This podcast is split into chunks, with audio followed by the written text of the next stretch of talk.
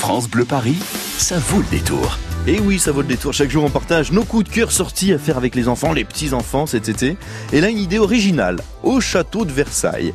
Bonjour Catherine Pégard. Bonjour. Alors Catherine Pégard, vous êtes la présidente du château de, de Versailles. Et cet été, on peut visiter l'opéra royal du château. Alors c'est une première, pourquoi Catherine? Oui, c'est tout à fait exceptionnel parce que euh, nous avons décidé d'y présenter un décor, le décor euh, qui avait été conçu par séries pour la réouverture de cet opéra euh, par Louis-Philippe en 1837.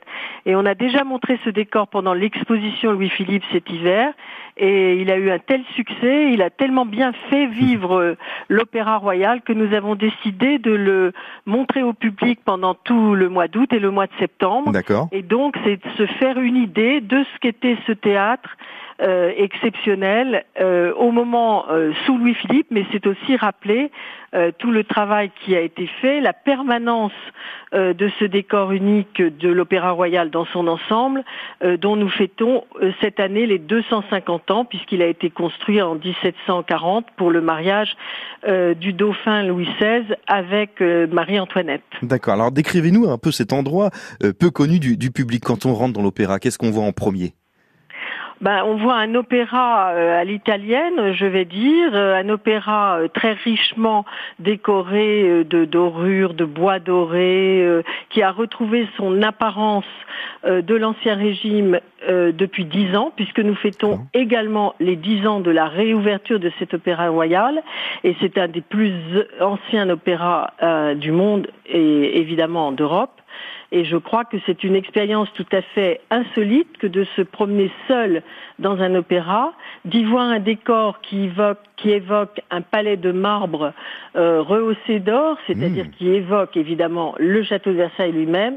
Et c'est sans doute se donner l'envie à soi-même d'y revenir pendant la saison de concert qui commencera le 8 septembre et qui va nous permettre pendant toute cette année de fêter euh, l'anniversaire de cet opéra et puis l'anniversaire aussi de l'opéra voulu par Louis XIV puisque c'est le 350e anniversaire de l'Académie royale de musique également. Donc c'est une année placée sous le signe de la musique et euh, pendant l'été, c'est aussi la possibilité de voir un lieu magnifique et puis peut-être euh, de s'abriter un peu du soleil. Oui, bah c'est sûr, un peu de fraîcheur, ça fait du bien. Il y a encore donc des représentations hein, dans ce lieu. Allez, une date pour euh, la rentrée, ce qu'il faut voir absolument à l'opéra? De Versailles, oh bah, l'Opéra Royal. beaucoup de choses à l'Opéra Royal de Versailles, vous savez, puisque je crois qu'on est devenu maintenant une des scènes baroques reconnues dans le monde entier, que tous les grands euh, chanteurs veulent venir s'y produire, non pas parce que c'est une salle de plus, mais parce que c'est celle de Versailles et qu'il s'agit de l'Opéra Royal de Versailles.